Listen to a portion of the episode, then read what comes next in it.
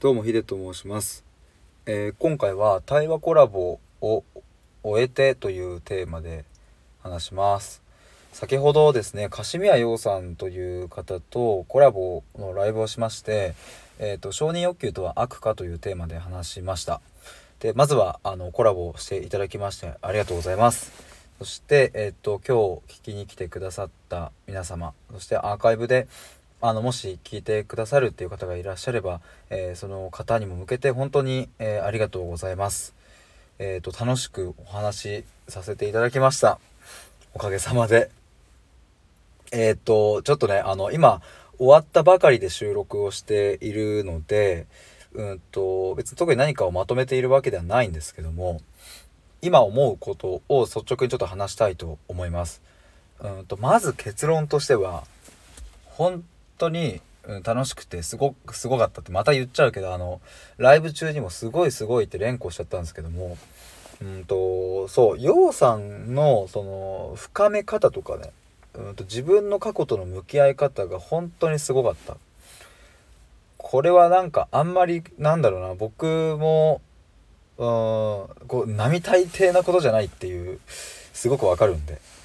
やっぱ辛いしうんとまあ誤解を恐れずに言えばその作業って自分の過去を、うん、捨てるある種捨てることそして、うん、その、まあ、ある種否定することなんですよね。まあ厳密に言うとちょっと違うんだけどもでもある種否定していかなきゃいけないわけですよ自分の人生を。そしてそれをできた時に落ち込むんですよね落ち込むんですけどそこからもう一歩スタートしていくっていうまあ、ここの段階を経ることは間違いないんですけどもうんとそれを陽さんはご自身で向き合ってそして本とかを読んで、うん、そして本当に素敵な旦那さんの、うん、支えがあってねそこにたどり着いていて本当にすごいなっていう、まあ、そんな意味でのすごいですね。うん、ここまでのこういうなんか思いがあるんで実際にライブだとねうわすごいすげえとかって言っちゃうんですけど。そうでも本当は説明しようと思うとそうちょっと長くなっちゃうんでね。ライブ中だと。あまああくまで対話コラボは僕がうんとそのお相手の方の興味僕の興味に基づいていろいろ聞いていくってものなのでなんかねそう僕があんまりベラベラ話すのは僕自身もあんま好きじゃないしそう聞きたいなっていうところでね聞いたんですけども。まあそういう感想を今日は持ちました。まあそしてライブの最後にも言ったんですけれどもうんと本当にまあ陽さんとはね経験は違うけども種類は同じでうんとその経験のね種類中身はうんななんつうんだろうな。違う。中身は違うけど種類は同じっていうのかな。うん。まあだからすごく僕自身も共感をたくさんしたしそして僕自身も